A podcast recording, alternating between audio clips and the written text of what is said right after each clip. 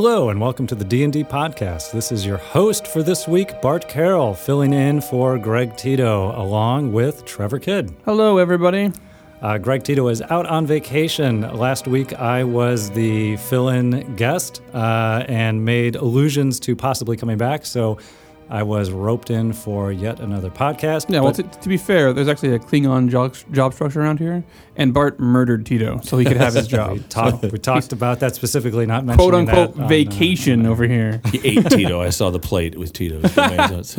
And the voice you're hearing is our guest this week, John Darnielle from the Mountain Goats, and of course, author of Wolf uh, in White Van and the recently released Universal Harvester. So, welcome, John. so excited to be here. Thank you for having me. Great. So, before we speak with John, we first want to discuss more lore you should know.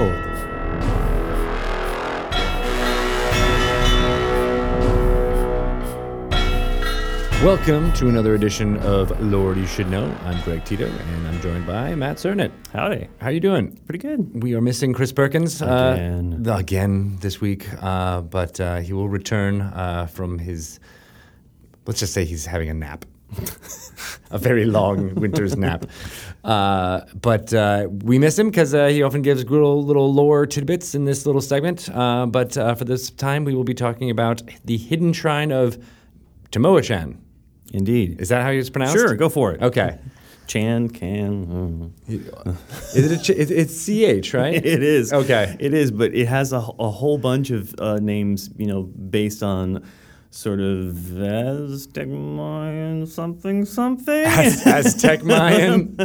right. It's Central American. yeah, yeah, Mesoamerican. Mesoamerican. something, that was the term I was looking for. Right. Um, so this uh, this adventure is in Tales from the Yawning Portal. Uh, it's is. one of the seven adventures included in there. So uh, we'll go into more depth about uh, where this one first appeared. So this was a, uh tournament game for Origins, and I want to say it was seventy nine. Okay. I'm not positive about that. Uh, and it was originally sort of just like a loose leafed uh, adventure, like in a bag, and uh, it was enti- it was titled something a slightly different. I don't recall what that was, but like if you can find one of these loose leaf adventures in a bag, kind of a thing, that's that's mucho. What do you mean in a bag? Like it was an actually like, like a like, a, like bag? a plastic bag, I think. Yeah. Interesting. Because they like sold it out of the, Uh, they- the back of the It was just one of those things. It was a tournament adventure, so they didn't really sell it. It was just for. Oh, well, maybe they did. I don't know. But they they. Um, I mean, it was very early days. I mean, it was Right. you know seventy nine and uh, Origins. That was a small convention, and it was a tournament play adventure. And uh, the published version uh, is slightly different in that it gives you a sort of a, a, a different starter uh, scenario potentially. Um, but it still has a lot of the tournament play elements of it. So, like one of the, the pages at the way back of the adventure is a scoring sheet for um, the tournament play, and so you would, you know, go through um, each room that the characters had gotten to, and did they get the secret door behind the cat? Did they do this, Y, and Z? They get so many points for that kind of a thing. Got it. In addition to sort of the general premise for the the tournament play was um, I think they had two hours to escape the dungeon once they were plunged into it. And the idea is you're, you're playing, I think it was three characters. There are three NPCs you were given, and you're, you're dropped into the adventure. Uh, you're kind of like just standing on a hill somewhere, and you fall into it. And uh, the ranger uh, or barbarian, I forget which, um, says essentially, "Hey, we got to get out of here because there's poison gas. We can't stay here more than an hour, or we'll start choking and dying. So let's, um, you know, or two hours. Let's get out of here." And they can't go back the way they came for some reason, so they have to wander through the dungeon and hope there's a way out. Um, and uh, the published version offers a, an alternative means in which is basically dig into the hill, just like Tomb of Horrors. Oh, it's the same? yeah, it's like dig your way into the hill for no reason and find find an entrance that way. there was an X on the map here. right. It's gotta be here somewhere. And your DM could allow you to, to do either way of getting in. I I think probably most people just had the whole falling in scenario because that's more fun. But Yeah, like a sinkhole or something like that. Makes Yeah. at least plausibility, right? Yeah. Uh, and tournament play is always such a strange thing to consider. I mean, there's definitely you know uh, reminiscence of that in Adventurers League play and the actually the the epic that we've run at uh, Origins for the for last year. Um, but uh, it's it's it's odd to see there's so many of these classic adventures that were so ingrained in people's ideas of what D and D was were these. Well, that's the reason why most of them got in, written initially was as, as tournament play. I mean, if they, Right. if they weren't sort of things that were Gary Gygax did for his home campaign, most of the time, a lot of these very early adventures were written for conventions for, for people to play them at, and and so. Um, you know, this one is a is a great example of it, and it's it's what to my mind is what's really fascinating about it is that it is I think probably the first adventure. I might be wrong about that, but probably the first adventure that doesn't really draw upon sort of uh, you know European, Asian, Egyptian myth. Uh, it's it's Mesoamerican and it uh, it's strange to me.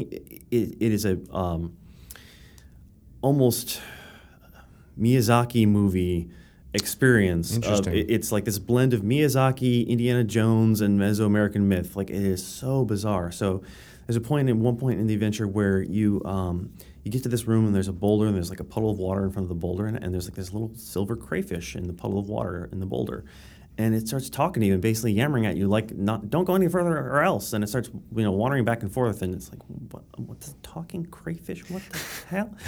And uh, if you uh, basically decide to ignore the talking crayfish uh, or attack it or something, the boulder that is behind it rears up, and it's actually a giant hermit crab. and, and it's and, and the giant hermit crab, and the, which can also talk, uh, and the talking crayfish will will then fight you, or you can kind of bargain with them, or you know to get by and so on, and and then throughout the whole rest of the adventure, um, at least on the first level, uh, there are a lot of scenarios basically where where the correct answer is don't touch anything. don't don't don't touch the treasure. Don't touch the walls. Just go to the next room. Don't talk to that guy who's asleep over there and covered in dust. Just keep going. Don't touch anything. So it's almost like it's it's the whole concept, it, like it's trying to get out, and Yeah. here are some distractions. Right. Exactly. Don't look at the distractions.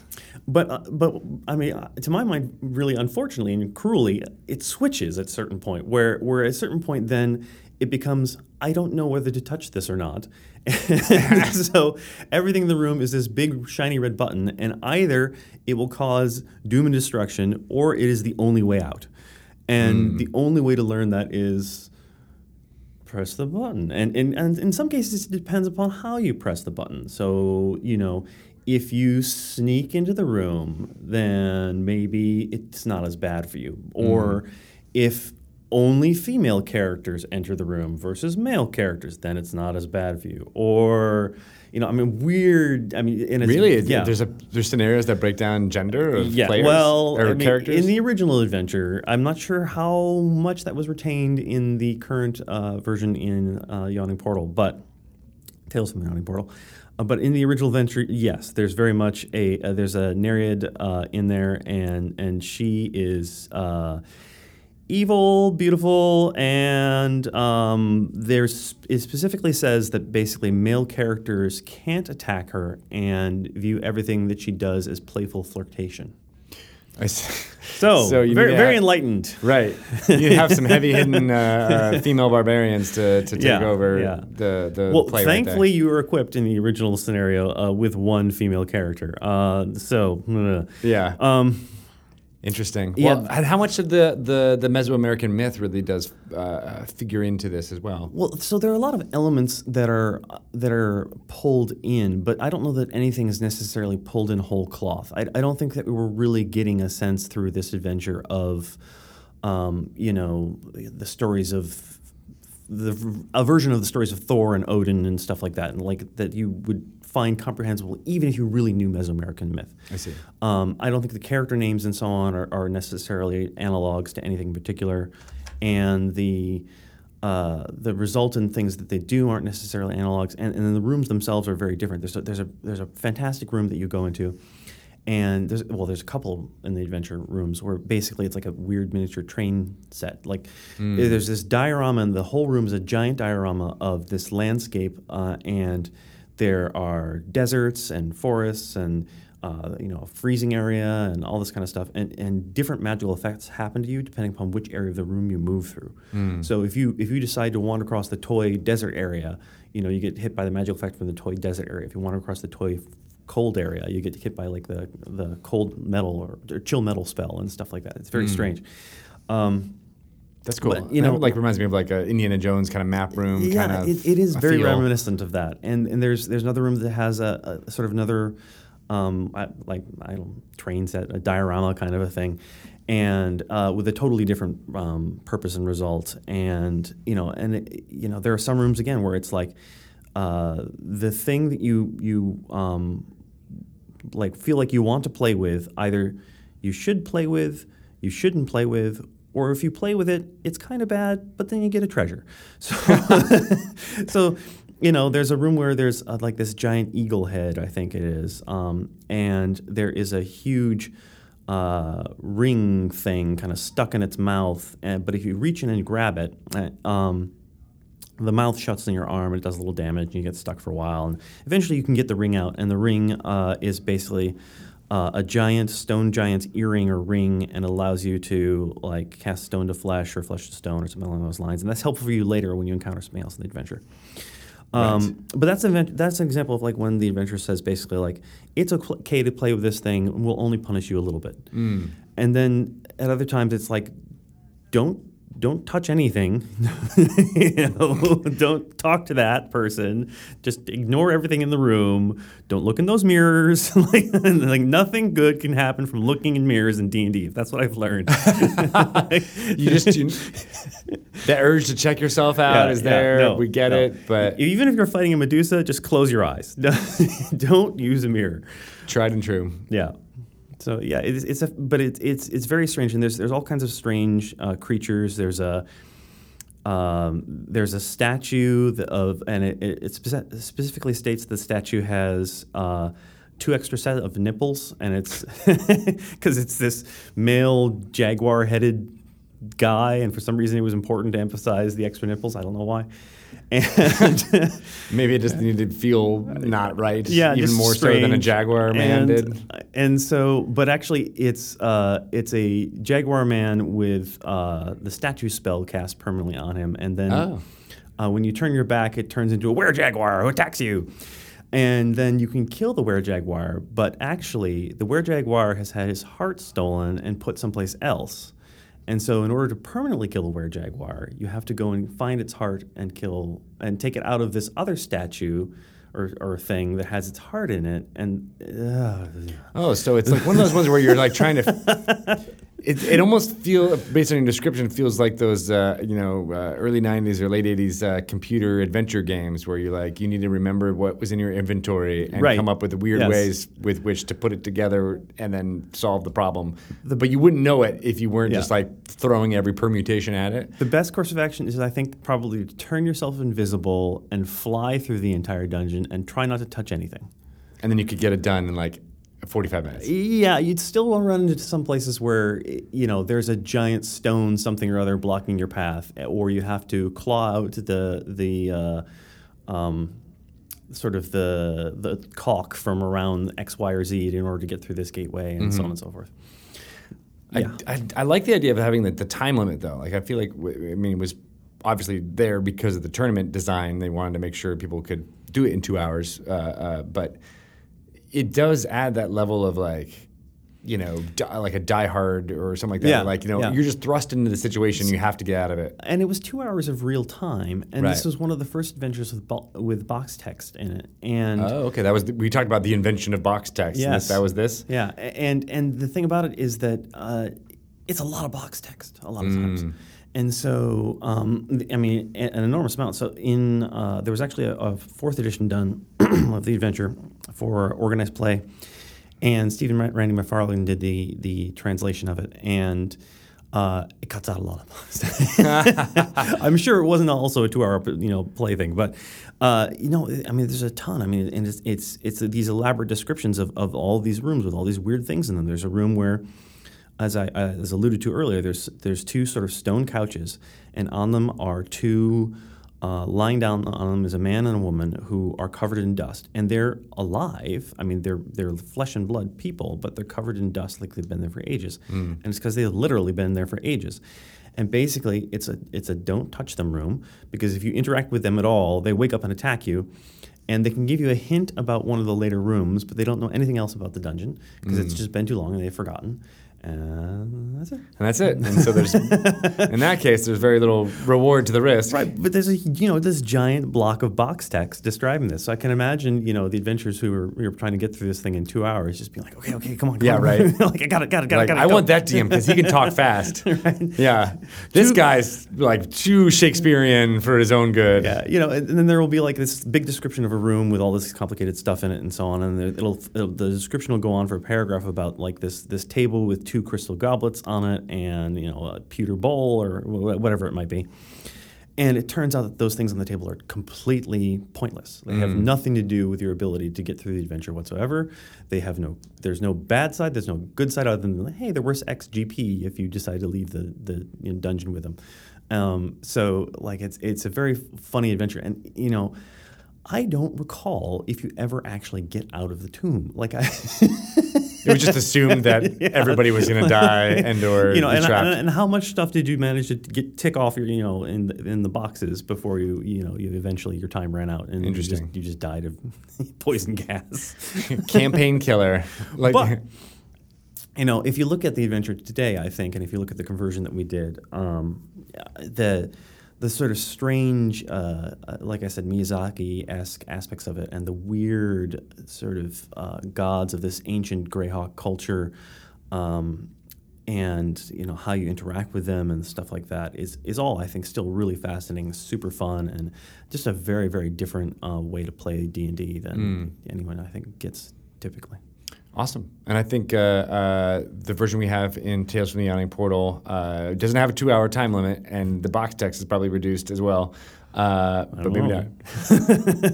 we'll see. Uh, but it comes out on uh, March 24th, and uh, hopefully you can pick it up and take a look and, and uh, infect some of your the, the, the story ideas uh, and or the dungeon itself into your campaign. I think it'll be a lot of fun. Awesome. All right. Well, thanks, Matt.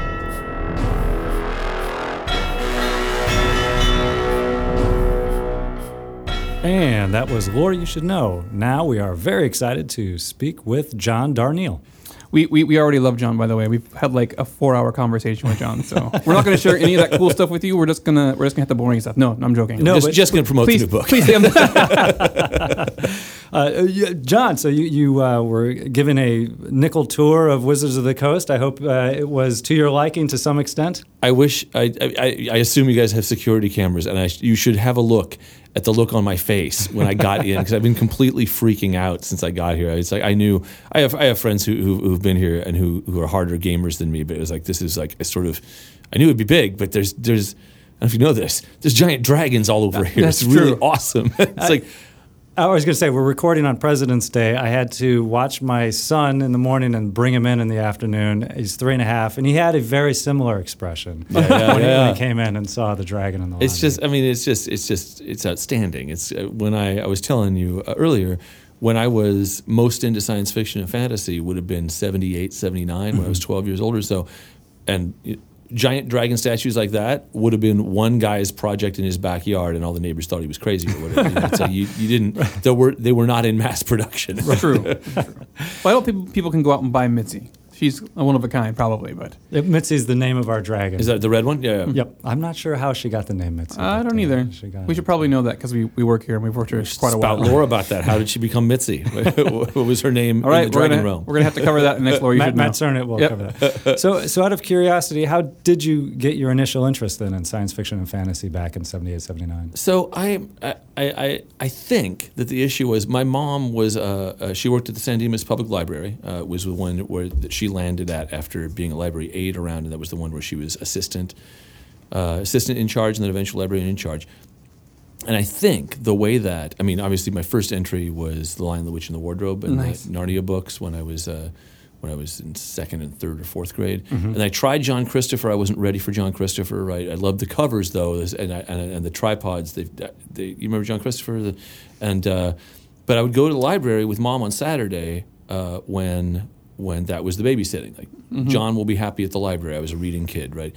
And I would look around, and they had subscriptions to the Magazine of Fantasy and Science Fiction, and uh, Isaac Asimov's, and Analog. All three of them, back issues dating back to would have been the early '60s on on these, and I would comb through them and and really start two things: reading the stories and enjoying those, but also trying to figure out where you, where you align yourself with. You know, are you into the British New Wave? Are you a hard science fiction guy? Yeah. What do you really like? And all that stuff was really interesting to me because I assumed that I wanted to be on the vanguard stuff. You know, Harlan Ellison was my favorite guy. Mm, but mm-hmm. then when I would read a Larry Niven book, right? Larry, Niven is as normal as it gets. Larry Niven is not trying to be on the edge of stuff.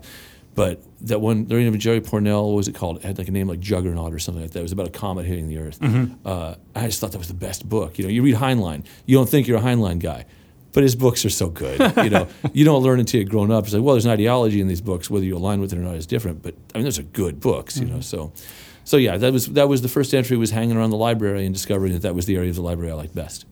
Yeah, the character in uh, Wolf in White Van, uh, Sean Phillips, he's he's very much a Conan fan. Yes. Pulp Fiction. Was that in your wheelhouse as well, or just particular to that character? So it, that was actually sort of I wouldn't say wrestling with my own stuff, but it was it was a way of sort of intersecting with my own story because I was a comic collector. I was collecting comics maybe right around the same time that was happening, but I was big comics phase. Comics weren't the giant thing they were, but they were just about to. They were starting that climb with that X Men run. Uh, around X Men 100 or something, which is a big, a big deal when suddenly they were becoming cool. Howard the Duck was what a lot of cool people read Steve Gerber books and stuff. Um, I was into Adam Warlock, that was my dude, Nice. um, and the Incredible Hulk. Um, uh, but but the the issue where Warlock goes spoiler alert here goes, goes back to the Soul Gem right it's the battle against Thanatos or against Thanos um, it, it's the most I, mean, I cried I was a kid I was like what, wow this is amazing like he, he chose to to go to the after afterlife you know and, and be free it was amazing um, wait I'm getting lost what was the question um, Oh, if if Conan was also Right. one of uh, your so I couldn't relate to. or- I would see Conan, and it didn't look like it was my deal. You know, it was Mm-hmm. a guy.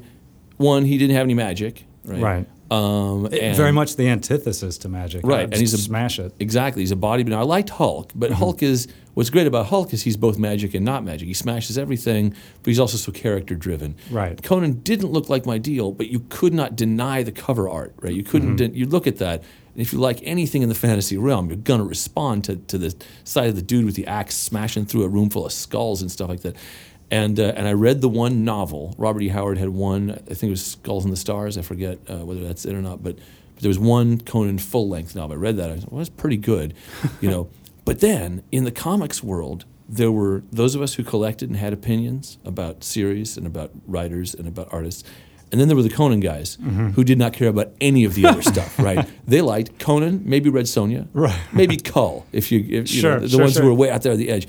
But it was so interesting. Like you'd meet the Conan guys, they were like the Glenn Danzigs of the comics world. They, they would go in, grab the new Conan, grab the new Savage Sword, go up to the counter, out of here. Not interested in in uh, uh, John Byrne. Not interested in any of these guys. I don't want to talk to you about who you like or who you Yeah. think better. I just want to grab this comic. I am here to get these that I can only get here. so, so yeah, but I wasn't I wasn't a Conan guy, but I did read it because I felt like you needed to know Robert E. Howard's stuff, and, and I and I and I liked it somewhat, but I needed more magic in my stuff.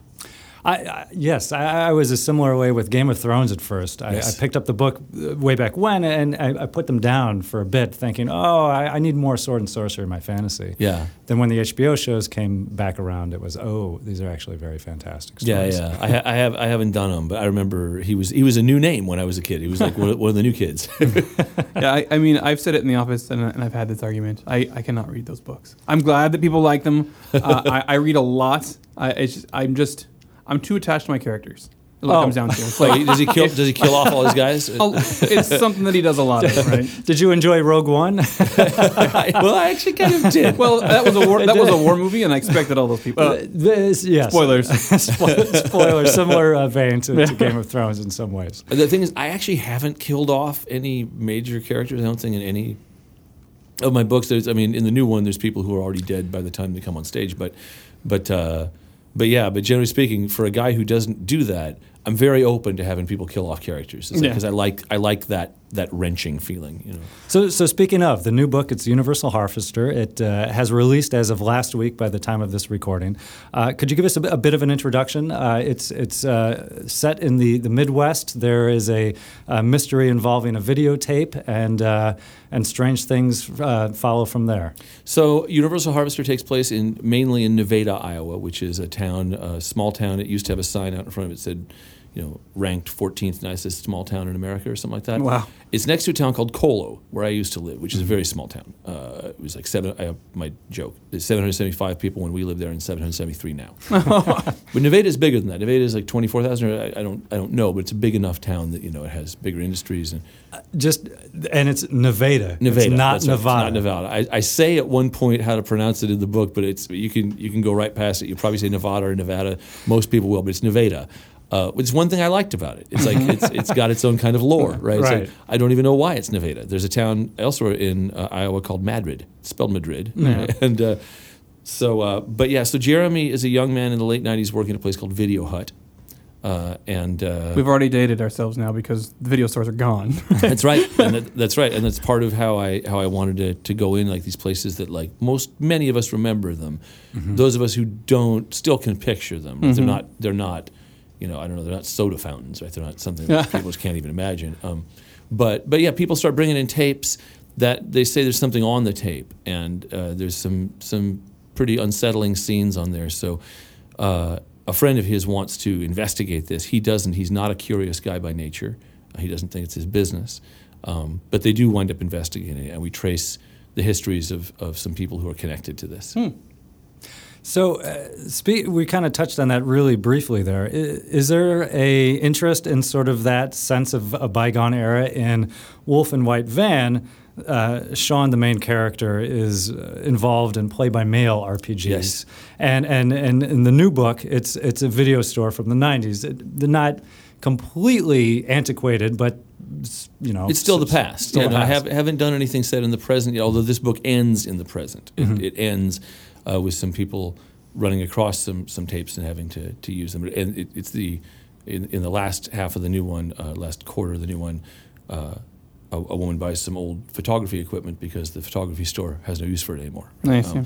So, uh, but yeah, I, I'm always, you know, I grew up reading, when I was in high school, I read a lot of Faulkner, and Faulkner will get into your skull about the idea that the, the action is in the past, right? That's where, because the past is infinite. So is the future, right? The present has infinite possibilities, but it's not infinite, right? I can't write you in the present and give you some job you don't actually have unless it's an alternate universe. But with the past, you can go so many places. You can, it's really, it's super infinite and, and it's very generative. Especially, you can research it really well. Yeah. Right? At the present, you have to do reporter stuff. You have to like get on a plane and go. I don't want to leave the house anymore than anybody else does. Right? so, so, uh, so you know, it's like uh, with the past, you could do so much research, finding out the movies in the in the part in the '70s when uh, when Irene Sample and Lisa Sample go see the movies. We had to figure out what's the movie theater in Omaha that they go to, and what would have been there for kids on that day, right? And then you go, well, actually, movie theaters used to show movies a lot longer. The general release was a looser concept. You know, if you had a print, you screened it. I saw The Wizard of Oz in a movie theater in '72. Right? Why? Yeah, you know, they had a copy of. they, had a, they had a print around Why that was not? that was touring for whatever reason, and so I saw it in a theater, and so. So yeah, I mean now those would be called revival things, but before that it was I think theaters when there were more independent theaters, there were a lot of different ways to conceive of that. So, and that's what I'm talking about, like these little pockets in the past that you can. That's not a super fascinating little factoid by itself, but it's stuff you can play with. It's stuff you can move pieces mm-hmm. around mm-hmm. with and think about, you know, what what might happen in that framework. So that's what that's why I like the terrain of the past. And the movie in question, it's, it's Targets, correct? It's This is the first one, yeah. Bela Lugosi is the, the Uh, Boris Karloff. Boris Karloff. Uh, So his swan song, his last uh, screen appearance, he shot it uh, with leg braces that you never see, and and you can watch him and try and see him walking through leg braces, but he's a great actor and he acts his way through Wow. incredible pain. Uh, yeah, it's amazing. is there a reason you chose that particular movie for uh, the, the book? Wanted Boris Karloff in there. There I, we lo- go. I love Boris. I'm a horror guy, and I just love Boris Karloff. He's so great. And I thought I wanted something that was one of those things where I was thinking, okay, well, here's this guy. It's the late '90s. It's a video store. what did I get that was kind of interesting from the actual Nevada store that we used to go to to rent those and to rent, rent uh, Nintendo 64 cartridges, right? Well, they had a game called Mischief Makers, right? This is a hard game to find now, right? It's a it's a it's not a great game, but it's part of what's great about it is like its its gameplay did not get generally assimilated. It's a weird little thing, right? And so, so I was trying to think of what movies might conceivably have been in that store without having somebody watch a Fellini movie, you know, and like because in those stores. There, there usually isn't a foreign film section, mm-hmm. or if there is, it's got Gallipoli. It's got it's got you know some some and some merchant ivory stuff, you know, stuff like that. But it probably doesn't have super artsy stuff. But Target's that's from the era of the auteur 70s directors, Bogdanovich and these guys, you know, those movies were actually movies people were watching. And so I thought theoretically Sarah Jane could order, order targets. And then I had I wrote her character to be somebody who might have, you know, once per order go, well, let me get a weird one. There are there are weird people everywhere, you know, and she's trying to also meet their needs. I, I'm this. My wife and I have a ongoing list of things we're going to have to explain to our son. uh, video stores being one of them, where he's just not going to have any conception of. Yeah. like there's a physical artifact that you had to go, and Oh. it was finite, and it might be out. Like, what are you talking about? I, I have a confession. I, I well to everybody. I, I just finally for the first time uh, read Neuromancer. Uh-huh. Oh, wow. And I'm, I'm gonna read the series. It's like oh, this is a whole genre starting thing basically that I wanna I wanna go check out. Um, and currently in the foreword, there's basically this like, hey, he's just uh, oh, I forgot the writer's name. It doesn't matter. Oh, I just thought of it. It's the, uh, William Gibson. right? William Gibson. Yes, the William Gibson. Thank you. And he's talking about. So you know, I didn't think this was going to get this popular. This was my Right. first first really print thing. This was awesome. I also didn't realize that cell phones were going to be a thing. like he, he like because you know he, he went and talked about this awesome futuristic world and all this stuff, but there was actual like payphones. Right. He's walking by and all the and all this other stuff. And, and he's talking about like I wasn't quite pressured enough to to get that part. I'm like I don't think anybody blames you for that, right? But like then you watch like movies based on it, like Johnny Mnemonic and things like that. The whole the whole uh, cyberpunk genre, and like phones are everywhere. Like it wasn't it wasn't just it wasn't just the fact that he didn't think about it. It was like, no, this is kind of neat that we have all this older technology still Sure. with this newer stuff. That's but funny, though, What you 'cause- just said reminded me of that whole. Because in Get Smart, they had mobile phones. right? Yes. In, in, like, there, there were other previous things. well, where- but they were built into your shoe, though. That's right. That's what shoe phones. So, so, uh, but yeah, no. My, my five year old likes physical media. He like he likes things that spin. He likes uh, he likes CDs and and, L- and LPs. In fact, I, I got him uh, I got him uh, a cheap turntable to work with because he was wrecking mine. But then he wrecked the cheap one. I got him. So, Just constantly buy cheap one. It's better than him wrecking yours, right? yeah. Well, the thing is, he tore the needle out of the thing, and so it's like I I gotta fix it. But you know, I I kind of like, what do you? I can't fix that for you, buddy. I can't. There's nothing I can do. It's like so. I put it in the basement. It's down there for now. So. Uh, yeah. So the Zuzu's petals, uh, just daddy old, daddy old glue. it, totally worry did. it. but the thing is, kids have so much now, right? that, Right. Like it's like he was a little upset that afternoon, but he's moved on. it's like I'm the only guy who remembers that. it, is, it, it is interesting to see like the things that we had with ki- as kids that are, that are gone now, right? Like someone asked me about like what would you tell people about like uh, muds, like muds and mushes, like the whole like text based group thing where you're playing video games online. Do you have to Yeah, you know, yeah. call up to just to their site on your little dial-in modem. Pogs. Yeah, but, but oddly enough, uh, tabletop role playing games. Yes. You know, Dungeons and Dragons out in uh, '74, and and obviously we still very much uh, fans and, and workers in the industry love Mm-hmm. it very much. Still extremely popular.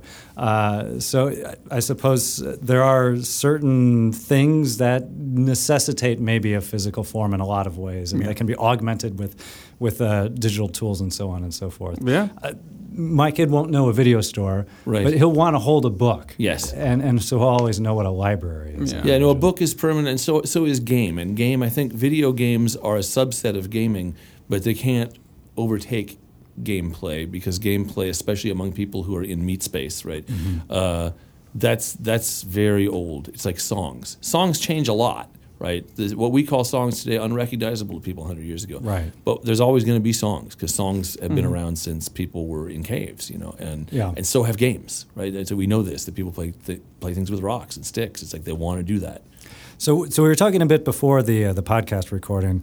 Uh, as as part of the the uh, interest in sci-fi and fantasy, that was, uh, if if I'm not mistaken, your first foray into gaming as well was around that era. Yes, I have my my uh, my shameful story of my attempt to play D and D in the seventh or eighth grade, uh, because I knew it seemed like that seems like something I would be into in seventh or eighth grade. But I was going to say the last chapter, Wolf in White Van. Yes. There's a character reading the Dungeon Master's Guide, Yeah, that's trying right, to that's parse right. out the, the workings of the game. but so the thing is, I was intimidated. I was something of a loner in the seventh and the eighth grade. I was like really kind of the loneliest. I, w- I didn't feel lonely because I had books, right? It's like, but I spent my lunch hours with a, uh, in at my junior high uh, on the bleachers with a girl named Teresa Liang, um, who she would read and I would read, and we did not converse. We would sit there read books. I'd read my Ursula K. Le Guin books, and mm-hmm. we'd read and eat. And at the end of lunch, we said, "Well, see you tomorrow," right? And it was really it was one of the gentlest, best times. Now I was there because out on the playground, I had bullies who were going to beat me up, and I didn't know how to deal with them, and so so I just go hide, you know. And re- but it was fine, you know. It was like I didn't love the situation, but it was fine because I was reading a lot with somebody who didn't mind sitting reading quietly with me. Around this time, I see the D and D club. Right, so this sounds like something I would be into. You know, I'm into science fiction. I mean, I'm more into edgy science fiction than the dragon stuff at this point. But those kids were all good at math. right? I was not. I was like I couldn't manage a C in biology for math problems. Right, I was like really not good at math and uh, had a block about it. And you know, I think the skill set that goes into specifically D and D, especially, it it's a little different from the fantasy set of just making stuff up, of just imagining. It, it, it involves a lot of imagination, but it also involves dice and numbers and memorization, right? Mm-hmm. like knowing what you know to do, and it's being fast on your feet. And it also this is my story that I always tell. So we were doing whatever. We were a crew, and I was ready. I'd rolled up my character. I loved rolling up a character. I loved getting the stats, and like you know, I loved the limitations. Like, oh, you don't, you aren't actually very nimble. Your dexterity's poor. That's how it goes. It's like I love this. So uh, we ran into a ghost fairly quickly, and I said, "Well, I'm going to attack him." And the DM said, "Oh, you you can't. I wouldn't do that. You, won't be able to beat him." And I said, "Well, I mean, everybody's got a chance." And Right. he said, "Well, I." I mean, probably not. Uh, uh, and I was like, and I could feel the moral outrage. Like, no, well, there has to be a metric by which I can beat this guy. But there was not for my character at that stage in time. It was the same as going up against a tank. Right? Sure. It's like, so I hit him once, nothing happened. He hit me once, and I died. And I went, I am out of here. So, so, uh, so yeah. So I didn't, I didn't play again until I was an adult. Uh, I, I guess which begs the question why you were facing a ghost in the first place. Then. Yeah, no, I don't know how he wound up. I was excited to see him go, but that was the other thing. It ended so quickly. I was like, I really wanted there to be more to it than that. Sure, Because yeah. the thing is, I love ghosts. I mean, I was like very excited to see this You were supposed to talk to the ghost, okay? I don't think the ghost. I, I don't think our seventh grade DM was ready to script for the ghost. All right, I've thrown this thing up against you. You can't fight. now, now fight it. no, I think we were supposed to flee, and and, uh, and so, but instead I was sacrificed. I just didn't go back. That yeah, that is a tough challenge for the dungeon master. Is an intimidating encounter that you're not meant to face head on because Yeah. we've Yeah. ingrained players to think that, that I mean they're they're heroes. They're meant to be heroes. Right. Act heroically, and it's it's a hard decision to say not today. We're Yeah, going to run from a- this. There's two things there. Like I think it's an advanced player skill and an advanced DM thing too. Yeah. Like when you when you want to have a bad guy who scares the party off, but doesn't necessarily kill everybody or anybody even. Like that's a tough that's a tough thing. yeah. Um, and then as a player to realize that it's okay to run away and then come back and fight this guy later, or this guy's going to be a recurring villain or something, right? That's you need to be more meta about your games than than a new player is going to be. I, I was reading a blog, uh, an older blog post, I think from Creighton Broadhurst, where he was talking about the old Gygaxian mega dungeons. And back then, you knew what you were facing because if you wanted something harder, you would just go deeper down into the dungeon. Yeah. And that's where the tougher monsters were going to When be. I think about this, I mean, like this guy was, it was not an older kid or a teacher or anything. So my guess would be he was learning that too. He's Yeah, like, well, for sure. if your player dies, you- now you're now you're down one player. Right. And that's the thing in our own games, the weekly thing I go to, it's like we try not to die, right? We try to we try to we try to fix it so that you can get injured, you can be down, but of course, if your character dies, you know what are we going to do? You can be present as a ghost, or Right. I mean, I, I don't mind becoming an, an NPC. I like to be a, a, a floating voice, but So, so that was your first experience with Dungeons and Yes. Dragons, and, and and clearly you you've played uh, since, and, and Yes. you you were not currently in a fifth edition campaign, but you have played fifth edition. Yes, I believe that's right. Yeah. Okay. Uh, so what happened was I wrote Wolf in White Van, which is a book about uh, uh, a guy who designs a play-by-mail game, right? And I did a fair bit of research while I was writing Mm-hmm. it. In fact, one thing I did, I had come up with the idea on an airplane for uh, for the game, which is now called Trace Italian, right? Uh, and it, it involves uh, getting to Kansas by means of a bunch of play-by-mail uh, turns. Right when you get to Kansas, you find the Trace Italian. Trace Italian or the Trace Italienne is a medieval fortification that you dig in the earth. Right, so this is an underworld place where you'd be safe from mutants and nuclear radiation and stuff. You're supposed to find the trace and get in there, right? And uh, and then presumably encounter more opposition there.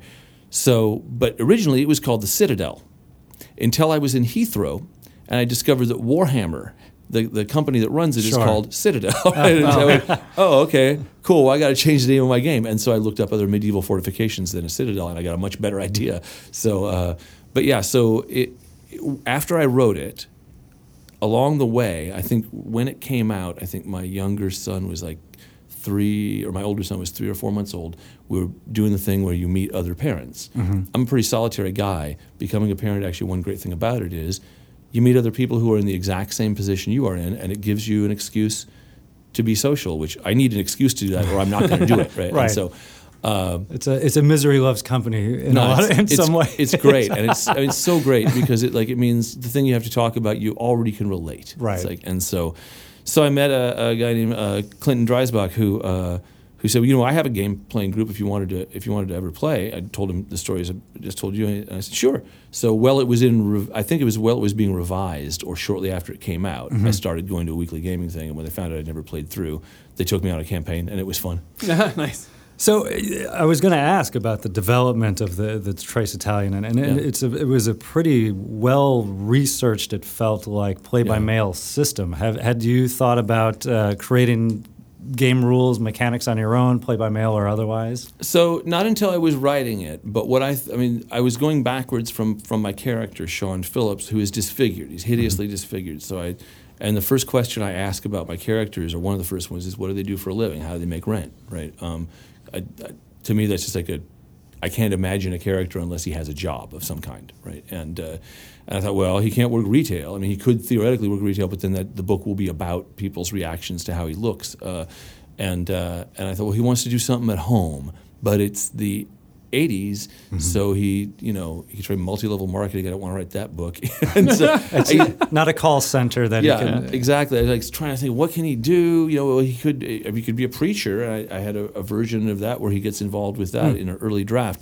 And then on this airplane, I got this idea. I was like, well, what if he did some game, the admin from home, mm-hmm. right?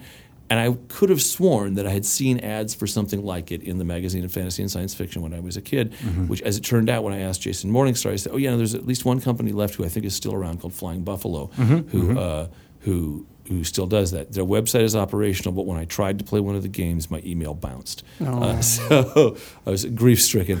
but I think their thing is actually computer generated. Like it, it's not where Sean's game exists in filing cabinets. You send in a move and he picks a corresponding response move, and they're all typewritten. And I love, you know, if you used to read the very uh, uh, the small convention only sort of science fiction and, and fantasy and horror zines, they would be typewritten, you know, Right, and taken right. down to Kinkos and hand stapled and mm-hmm. stuff.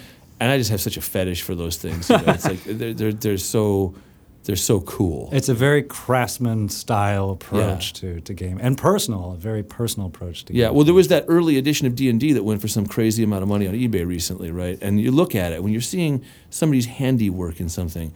Some of us see that and just our hearts just leap. There's mm-hmm. something beautiful about a person harboring such a giant potential world and, and then making it a place where people can go.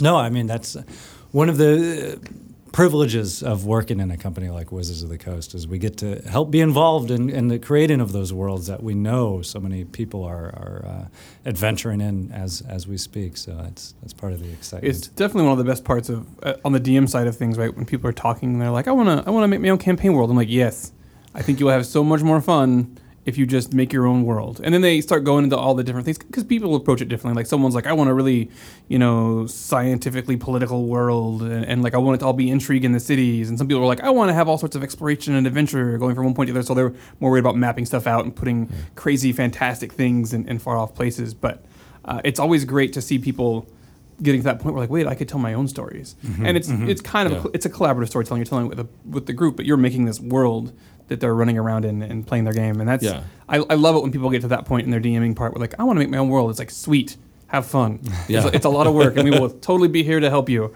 Uh, Yeah, but it's, it's super awesome. cool.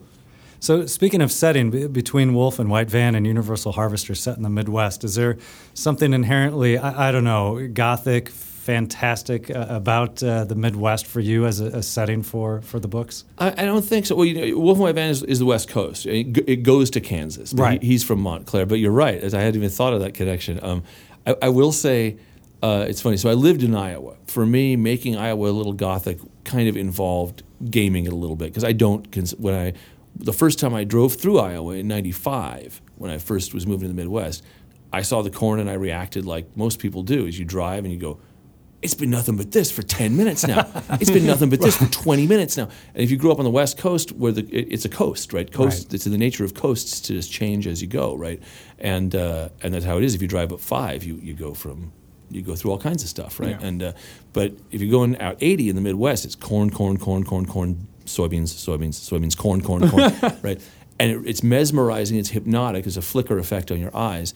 And it's beautiful, but it's also it just feels like you don't know, and especially from the West Coast, you don't know anything about it, right? You know nothing about it. You don't know how it got. I mean, you know it grew, but it's awful orderly. That's pretty crazy. Right? It's like you know, look at that, and and and then you know, and you go through in winter, and then it's all gone, right? It looks like something came from space and just took it all away and chewed it with its big, gnarly but extraordinarily uniform teeth, right? and uh, and it's very, you know, it, it it's scary not in a threatening way. It's just scary in a fun way. It's like you go, this is weird.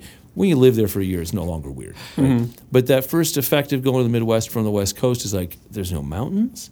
You can't find north without a compass because there's no. Whereas where I grew up, find Mount Baldy. There's the mm-hmm. north. right? It's like easy. And a lot, around here, you know, any place you find Rainier, you, then you will know which way you're facing. Right. Mm-hmm. So, uh, whereas in Iowa, I can't think of one landmark. What you would have to do is you would go, oh, okay, well, the west site of the grain elevator in town, that's it right there. So that must be west. and so, so, uh, so yeah. So I lived there for a while, and th- you have that little effect when you first move there that I sort of preserved and kind of played with. So, uh, unless I'm wrong, uh, this is the, the the early days of, of the tour for Universal Harvester. Yeah, I did a week on the East Coast where I did Boston, D.C., and two nights in uh, let's see, Boston, D.C., two nights in New York. I feel like I'm shorting somebody there, but maybe not. Um, And and where will you be going uh, after, after? this is Seattle, Summer? Portland, San Francisco, L.A., and then in an order that I'm not sure of, Denver, Chicago, and Ames, Iowa. Oh wow! Is there is there a site people can check to find the dates that you're going to be at those places, or Yes, they can go to uh, mountain-goats.com. mountain hyphen goats? That's right. Uh, or, or we got a Facebook page, and they'll be up there. And also, um, uh, you can follow me on Twitter, and I'm always always saying where my stuff is going. So we we obviously wanted to talk about the Universal Harvester, but of course we'd be remiss maybe not to ask about the, the music, of course, as from from the Mountain Goats and and uh, what else might be, be going on. So we have been toiling in secret. Uh, Oh. I, uh, I in uh, for a while, uh, and and we will be on. Let's see. Today is. Uh, this is going to air after after this happens, I think. So uh, so what's going to happen is I hope we have an album in the cans, as they say, uh, and uh, it was recorded at. Um, Blackbird Studio in Nashville, which is John and Martina McBride's studio. It's uh, probably the best facility I've ever set foot inside. It's amazing. Their mic locker is so huge. many- if you go to some place, you say, "Oh, I want to C12. They go, "Well, we have three, but this one's not operational." They have like 24 of them. I know this because we brought in 24 people from the Nashville Symphony Chorus to sing on one song, and they all got to have their own Oh, C12. wow. It was crazy, or a C24. I'm not sure. I'm, uh, my my producer is a, a real gear guy, and I'm kind of just a, I, I- you know, I'm an acolyte. I stand in awe of all the all the cool gear. But it's called Goths, and it's about gothic music. You know, uh, the '80s death rock and goth stuff that uh, that I was into when I was uh, for a brief while between like 17 and 20. And uh, I don't play any guitar on it. Is the big news. Oh, I, wow. I play a Fender Rhodes the whole time. Nice. So that is being announced on Thursday. That is being announced on Thursday. Uh, by the time this airs, of course, the whole event will have taken the world by storm. There we go. Uh, but we're announcing it on Facebook Live. I'll be playing one of the songs on guitar and then pointing people to uh, a download of the actual track, uh, which has no guitars on it. That's crazy. Pretty proud of it. It's we we really, you know, you guys must know this. Is like as as what you do you know goes on in time you face a choice whether to do what you know people already like about what you do or whether to grow right whether to whether to say well let me follow where my heart is leading me but also be true to what what made people care about what I was talking about in the first place. It's mm-hmm. like there's a balance to always be struck there. I feel you know I think there's some artists who just go I'm just going to do whatever I want, but I mean the people who have given freely of their attention and their hearts and their ears to me super important to me. We're a community, you know, and so so uh, so it's exciting to be sharing this one because I do think they're the best. I mean, I always think my new is the best. It's always the case, but I think I really stretched to these songs, and we and we've got a lot of different sounds on this stuff. I let Peter Hughes, my bassist, wrote. Uh, wrote the, the coda of one of the songs. First time anybody besides me has written a single lyric on a Mountain Goats record. Normally it's just me. And Peter wrote the, the last verse to a song called Shelved. Um, and so I'm super, super excited for people to hear it. nice. Uh, yeah, and and as we are uh, as well. Uh, is is it a difficult transition? Maybe doing the two creative outlets if you're writing, you know, lyric writing for, for music versus switching to prose writing for, for your books, or how, how does the creative process work for you? I keep them in separate realms. I, uh, I have an office that I write prose in, and I write on airplanes and in hotel rooms also. But at home, I no longer do prose, which part of that, the reason I got the office was I have two kids now, right? And the, I, I revised Wolf in White Van with a two year old rolling around on the drafts, right? now there's two kids. You can't write a paragraph in that house. You can write a song because I can involve the kids in writing the song. If you listen to that Star Wars song I did, Yep. my dude is is sitting there with me, right? He's like he's just enjoying it, you know. But when you're writing prose, when you're world, when you're really world building, you know, it's it's it, you need some solitude for that, and uh, uh, or you need actual collaboration. Which with kids, it's more like they're running interference. So, so uh, so yeah. So I go to the office to write prose, and and also with songs, I've been doing it for so long now that I could like you know, you know, Harlan Ellison used to write in bookstores. He would he would have an event where he'd be writing a short story in the store. You could watch him write. You weren't to bother him while he was doing it, and he would put up the pages as they came out of the typewriter. Right. I went and saw him do that at this Sherman Oaks store he used to to sometimes hang at, and uh, and I could do that with a song. You could put a guitar in my hand. I could write a song in front of you right now. Right. But I couldn't really write much prose in front of you right now. That, that's something you got to do by yourself. That would be a bit of a challenge.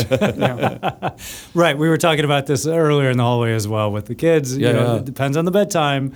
And then how much precious, precious time do we have? And I used to work at night all the time. I mean, I do when I tour. Now we play at night, you know. But I used to write stuff all, at night all the time, and now it's like I wake up and I go, "Get to work right now." You don't know how much of this day you're going to get. I, I, I unfortunately feel like part of this podcast has been a moral against uh, the, the time constraints of small children, but uh, There's two things. but- These time constraints against small children, and if you're and if you're a young D and D player, don't kill off your, your, your player characters. Okay, they won't they won't be able to deal with it. They just made their awesome character. Stop killing them. I think our message today is just let the ghost be. yeah. very, very, very much so. Uh, well, uh, John Dar- Darnielle, we again are greatly honored that you uh, were able to, to join us. Uh, here the honor was so much mine. It is just so great to be here. As Awesome. anyone outside can attest, I have taken pictures of everything. Uh, so uh, for for the new music, take a look at it uh, Facebook Live as of uh, Thursday, and uh, the new book is Universal Harvester out now as we speak, and as we've noted uh, on the New York Times bestseller list as well. Yes. So congrat- very much Thank you so congratulations. much. It's a second one in a row, and I'm incredibly floored and honored. I keep time traveling back to my 12 year old self, going, "Check this out." Yes.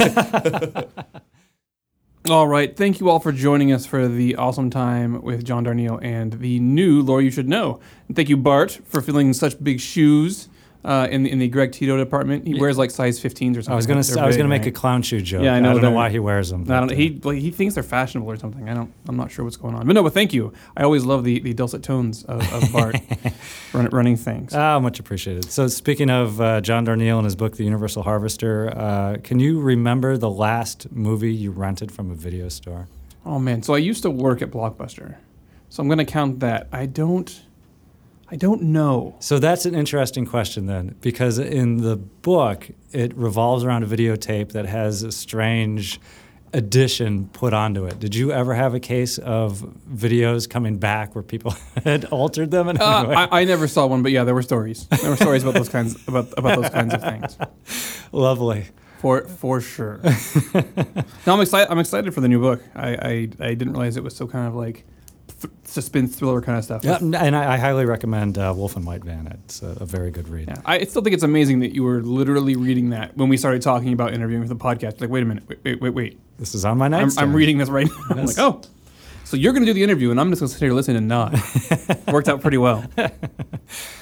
So, uh, for folks looking to find out more about uh, D&D and the D&D podcast, Yes, I guess you could look us up on Twitter. No, we're, we're at wizards underscore D and D on Twitter. Uh, I am uh, at the underscore Trevor underscore Kidd, and Bart. uh, Bart, B-A-R-T underscore Carroll, C-A-R-R-O-L-L. Uh, you can subscribe to the podcast on iTunes. Also look for it on the Dungeons and Dragons website, dnd.wizards.com. Hmm. And if you're looking for us on Facebook, uh, it's just Dungeons and Dragons. It's pretty easy. And I guess you could, you know, we will tell you that it, it's at Greg Tito if you want to talk to that guy. You know, whatever. The guy with the big shoes. yes, exactly. Well, it was uh, a pleasure uh, working with you again, uh, Trevor. So thank you for having me on. Yeah, always good, Bart. And thank all of you for listening. You can always check out the little fiddly bits under the podcast on the webpage to find out more information, like time when certain things happen in the podcast. So, and uh, always comment, uh, talk to us on Twitter. Let us know what you want to hear, what you liked, what you didn't, and also if you could go over to wherever you downloaded this podcast and leave comments there. Uh, we definitely, definitely appreciate those. So, thanks again. Thank you, Bart. And we will uh, talk to you all again in a week. Great. Till next time.